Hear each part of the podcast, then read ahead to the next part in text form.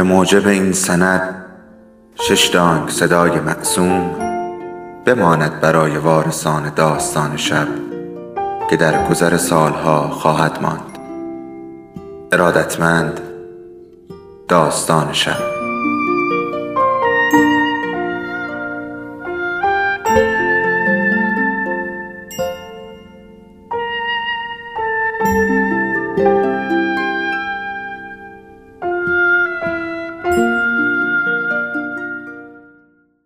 یکی بود یکی نبود.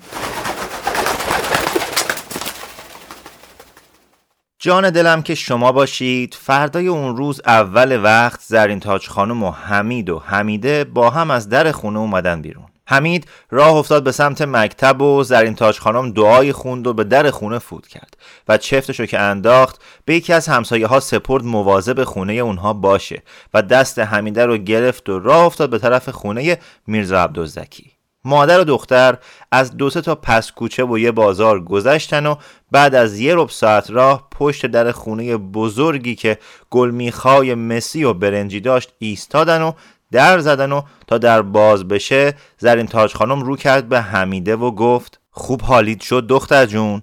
دلم می‌خواد مثل فرفره دور این درخشنده خانم بگردی. خیال کن خاله خودته. یاد نره دستشو به بوسیا که در خونه باز شد و کلفت نونواری اونها رو برد توی مهمون خونه که کرسیش رو به همون زودی گذاشته بودن. اما گرم نکرده بودن. کلفت خونه چادر زرین تاج خانم رو گرفت و تا کرد و پیچی توی بخچه و گذاشت سر تاخچه و سرانداز خونگی براش آورد و نق تعارف کرد و رفت تا خانم خونه رو خبردار کنه و خانم خونه یعنی درخشنده خانم یه رو بعد پیدا شد. سلام و احوال پرسی کردن و حمید وظایفش رو انجام داد و چه عجب که یاد ما کردید و تعارف های متداول که گذشت. درخشنده خانم یه نقل به دهان حمیده گذاشت و اون رو روی زانوی خودش نشوند و زرین تاج خانم به حرف اومد که از شما چه پنهون؟ از وقتی بچه ها پا کردن و دیگه تر و خوش کردن ندارن راستش بیکاری منو به فکر و خیال انداخته. دور از جون شما خیالاتی شدم. هی توی خونه میشینم خیالات میبافم. خیالات صد تای قاز. که مثلا چرا میرزا امشب دیر کرد؟ یا چرا امروز دستمال بستش کوچیکتر بود؟ یا چرا می‌خواد پاشه بره سفر؟ و از اینجور حرفا. بلا به دور. الان مدتی اینجور شدم. تا عاقبت نشستم پیش خودم فکر کردم آخه این که نمیشه و به خودم گفتم زن. تو حالا اول زندگیت و داری خودتو با این خیالها دیوونه هم که نکنی پیر می‌کنی. پاشو دست بالا کن و یه کاری انجام بده. قالی بافی هم که بلدی. آخه خدا رحمت کنه رفتگان همه رو. مادرم خیلی زحمت کشید. تا این یه پنجه هنر رو یاد من داد. قرض مدتیه به این فکر افتادم. اما می‌بینم تو اون لونه موشی که ما داریم جای این گندگوزی ها نیست. بعد هم میرزا اسدالله آه نداره که با ناله سودا کنه. چه برسه به اینکه بخواد پشم و ریسمون بخره. این بود که باز نشستم به خودم گفتم خب زن. پاشو برو پیش درخشنده خانم. سلامی بکن احوالی بپرس. بعدم قضیه رو رک و پوسکنده حالیش بکن. الحمدلله که هم جا و مکانشو داره هم پولشو هم دلش رحیمه. و البته کمکت می‌کنه. توی یکی از اتاقای خونشون دار قالی بزن و دست از تو سرمایه از درخشنده خانم. یه کاسبی حسابی را بنداز. این بود که خدمت رسیدم. درخشنده خانم به جای اینکه جوابی بده نقلی توی دهان گذاشت و یکی هم به زرین تاج خانم تعارف کرد و تا اومد چیزی بگه که باز زرین تاج خانم به حرف اومد که به جون شما نباشه جون بچه هام این بازاری ها ولکن نیستن. اما اگه بدونید این میرزای ما چه اخلاق نحسی داره. جون به جونش کردم. رضایت نداد که برم تو خونه یک کدومشون داره قالی بزنم و سر خودم رو گرم کنم. هرچی بهش میگم مرد. آخه حیف این هنر از یادم بره. بعدم سنار آیدی داره و کمک معاش بچه هاست. مگه به خرجش میره؟ تا عاقبت به فکرم رسید متوسط به شما بشم. می‌دونید که میرزای ما با آقای شما نداره. دیگه اینجا رو نتونست اما بیاره. این بود که گفتم پا میشم میرم. الله دست به دامان درخشنده خانم میشم. درخشنده خانم که تا حالا نقل و گوشه لپش نگه داشته بود و به دقت گوش می‌کرد آب دهانش رو قورت داد و گفت والله من هیچ مزایقه ای ندارم. اما اما زرین تاج خانم خدا عالمه که عاقبت من با این مرد الدنگ به کجا بکشه. با این نامرد من از فردای خودم هم مطمئن نیستم. اونم با این اجاق کور که زرین تاج خانم پرید وسط حرفشو گفت ای خواهر مگه چه خیال کردی؟ یه نگاه به ریخت من بکن. هیچکس باورش میشه که زن سی سالم. قدیمی ها می‌گفتن هر شکم زایمان یه ستون بدن رو خراب می‌کنه و منو بگو که شیش هفت شکم زاییدم. اونم به چه خاری و مزلتی تازه جون آدم به لبش می‌رسه تا یه کدومشون پا بگیرن و از دست حسبه و سیاه سرفه و اسهال خونی جون سالم به در ببرن. بعدم مگه خیال کردی شوهر من چه تاج گلی به سرم زده؟ اصلا مگه کدومشون تافته جدا بافتن؟ همشون سر و تایه کر باسن. همشون یه انبونه پای سفره. مونتا یکی تجربه سوراخه. اون یکی اصلا جیب نداره. اگه آدم بخواد برای نسبت زندگی خودش رو ببنده در کونه این شوهرها که پیر میشه. عین من. حیف از جوانی شما نیست خواهر. همیشه هم که شوهر بالای سر آدم نیست. خدا عالم فردا چی پیش بیاد. خدا بیامرزدش. مادرم که مرد من داشتم دیوونه می شدم با اون زن بابای عرقه که گیرم اومده بود. اما وقتی میشستم پایدار قالی انگار همه ناراحتی ها و خیالات می‌شد به اندازه یه گره قالی.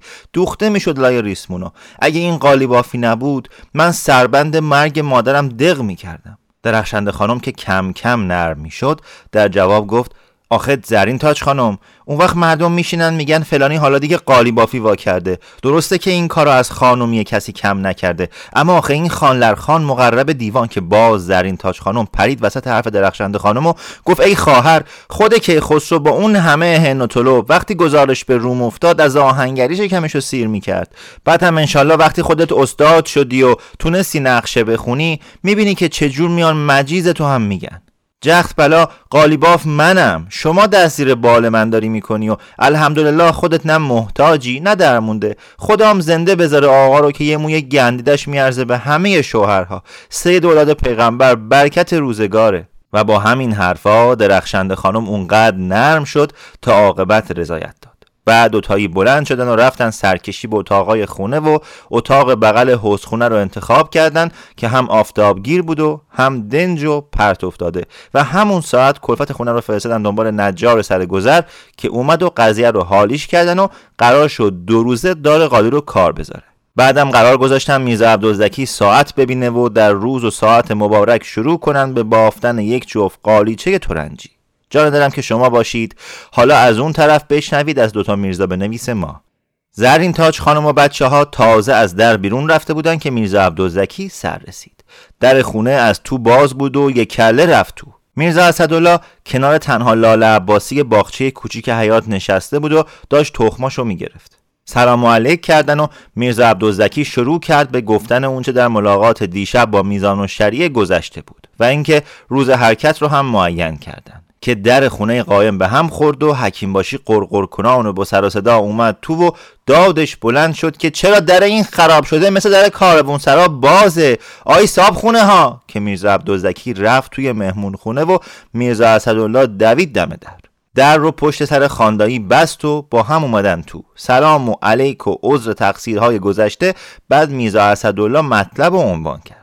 حکیم باشی که پیرمردی بود ریزه و زبر و زرنگ دستی روی زانوهاش کشید و گفت می‌دونستم. آره می‌دونستم که عاقبت گذارت به مردشور خونه ما میافته.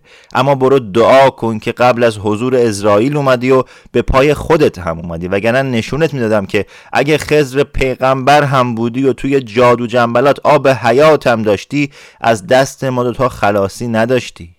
میرزا اسدالله که دید دایی باز شروع کرده پادرمیونی کرد و گفت خاندایی شما هم که دست بردار نیستید والا به خدا به سر جدش قسم مدت هاست دوای خوراکی به کسی نداده من شاهدم. خاندایی اخم میرزا اسدالله کرد و گفت چه خوب شد یادم انداختی پسر جان. من رفتم زحمت کشیدم برای همکارت نسخه تازه پیدا کردم. تو چه خیال کردی؟ نسخه دوای محبت که حسابی هم مجربه. حاشیه یکی از کتاب دعاها بود. بذار گیرش بیارم. و بعد توی جیب های قباش گشت و کاغذ تا شده ای رو در آورد و نگاهی به اون انداخت و گفت آها پیدا شد. نسخه اینه. درست گوش کن. باید پیراهن طرف رو بگی بیارن. بعد ببری تو آب مردشور خونه بشوریش. بعد ببری پهن کنی روی قبر کشته تا خشک بشه. بعد چرک ناخون مرده رو می‌گیری تو آب زعفرون حل می‌کنی و با مرکبی که اینجوری گیر میاد این ورد رو توی آستین و یخه پیراهن می‌نویسی. میدی بپوشه. بیا اینم ورد. و کاغذ تا شده رو دراز که به طرف میرزا عبدالزکی و گفت اما مبادا آسمون رنگشو ببینه ها. که هر سه نفر خندیدن و حکیم باشی اضافه کرد. دلت از ما نگیره آقا سید. خواستم شوخی کرده باشم. حالا تو میرزا اسدالله پاشو برو آبی شربتی تهیه کن که دهانمون رو تر کنیم تا من ببینم این بنده خدا چه دردی داره. میرزا اسدالله از اتاق مهمون خونه اومد بیرون و رفت سراغ آب انبار. سلانه سلانه آب خونک آورد و توی اتاق نشیمن سکنجبین درست کرد و داشت دنبال سینی میگشت که حکیم باشی اونو صدا زد. میرزا وقتی وارد شد دید همکارش گوشه اتاق وا رفته رنگ به صورتش نیست و یه حالیه که نگو. کاسه شربت رو گذاشت وسط اتاق و نشست و حکیم باشی در اومد گفت خواستم در حضور تو به این همکارت بگم که هیچ مرگش نیست. خیلی هم سر و مرو گنده است. می‌دونی که تو حکم پسر منو داری. از همه خواهر برادرای من فقط تو یکی موندی. با همه اینها اگه خدای نکرده تو هم به این درد مبتلا بودی کاری از دست من بر نمی اومد می‌فهمید چی می‌خوام بگم یا نه؟ خدا عالمه چرا همکارت بچه دار نمیشه؟ سابقه حالشو دارم اما برای معالجش چیزی به عقل من نمی‌رسه. میرزا نگاهی به همکارش کرد که همونطور کز کرده و رنگ پریده چشم به گل قالیچه دوخته بود و گفت آخه خاندایی من به میرزا قول دادم که شما گذشته ها رو فراموش کنید و هر کاری از دستتون برمیاد حکیم باشی حرف میرزا رو برید و گفت مگه خل شدی پسر جان؟ وقتی ماینش می‌کردم اصلا یادم نبود این همون جوونیه که 20 سال پیش با مادرش اومد پهلوی من و اصلا این عادت من شده پسر جان. وقتی نبز کسی زیر انگشتم می‌زنه اصلا چشمو میبندم. کاری ندارم این نبز مال کیه. همینقدر که نبز یه آدم می‌زنه برای من کافیه. چلو پنج سال این کار منه. لابا شما تا میرزا بنویس نشستین با خودتون خیال بافتین که چون این بابا دعا نویسی می‌کنه و جادو جنبل به خورده مردم میده دل من از دستش خونه. یا کاسبی منو که تبابت باشه کساد کرده ها؟ نصف بیشتر مریضای ما همونایی هستن که درودشون از دست اینجور دوا درمونای خال پیرزنکی معوف شده. ما طبیبا از صدقه سر همین جهالت ها نون می‌خوریم. پس چه دلگیری می‌تونم ازش داشته باشم؟ تازه اونم تقصیری نداره. اون دور ننویسه یکی دیگه می‌نویسه. مردم خودشون جاهلن که نمی‌فهمن تبابت یعنی کمک به عالم خلقت. وقتی اینو نفهمیدن میدن خودشون میدن به دست عمل اکره شیطون. وقتی پرقیچی های شاه مملکت همشون جام زن و ستاره شناس و فال بینن دیگه چه انتظاری از مردم عادی؟ میرزا اسدالله که می‌دونست اگه خاندایی به حرف بیفته به این زودی ها ولکن نیست. به صدا در اومد و پرسید خب خاندایی حالا میفرمایید چیکار باید بکنه؟ آخه نسخه ای دوایی درمونی یه چیزی. حکیم باشی گفت پسر جون بهترین اتبای شهر هم نمی‌تونن کاری بکنن. من که جای خود دارم. در این تبابت ما گاهی به چیزایی می‌رسیم که حکم به عجز بشر می‌کنه. وقتی علت دردی معلوم نبود چه کاری از دست طبیعت برمیاد؟ همکار تو ظاهرا هیچ چیش نیست. شاید همین فرد زنش آبستن شد.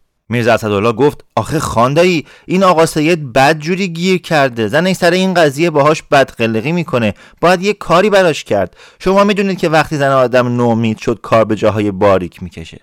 میرزا عبدالزکی همونجور کز کرده بود و دم بر نمی آورد حکیم باشی نگاهی به اون کرد و گفت می‌تونم سرشو به تا حبیخ تاق بکوبم. ولی آخه پای تو در میونه پسر. دوا درمون غذای مقوی عوض کردن زن هیچ کدوم معلوم نیست چارش بکنه. همونه که گفتم. مگه خدا خودش مرحمتی بکنه؟ اینجور مواقع خیلی هم اتفاق افتاده که بعد از ده 20 سال نومیدی خود به خود گره از کار باز شده. بعد هم اگه قرار بود همه مردم روزگار تخم و ترکه داشته باشن که آدمیزاد می‌شد در حکم خارخاسک که دست بهش بزنی یه مش تخم از خودش میپاشه. هر کاری حکمتی داره. به نظر من بهتر میرزا عبدالزکی تم به قضای الهی بده. اگه از من میشنوه که یه مرتبه های های گریه میرزا عبدالزکی بلند شد. سرشو به زانو گذاشته بود و چنان گریه می‌کرد که شونه هاش تکون می‌خورد.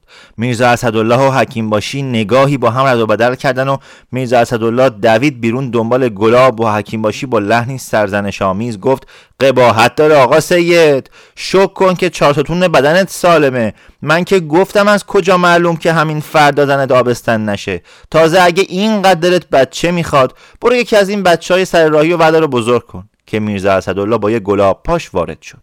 گلاب به سر و روی همکارش پاشید و وادارش کرد نصف کاسه شربت رو سر بکشه و شونه هاشو کمی مالش داد و حالش رو سر جا آورد.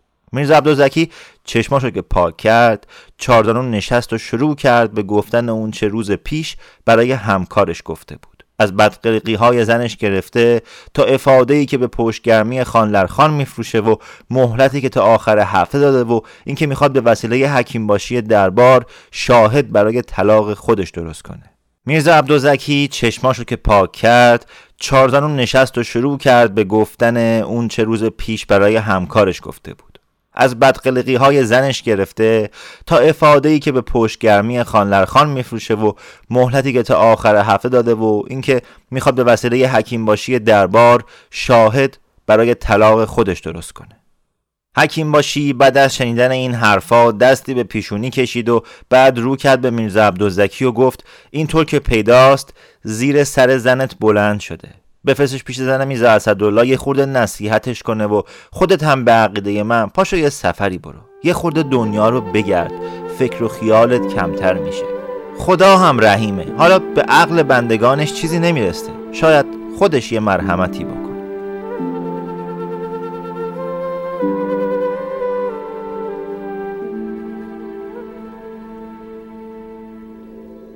داستان شب بهانه است. برای با هم بودن دور هم نشستن شنیده شدن.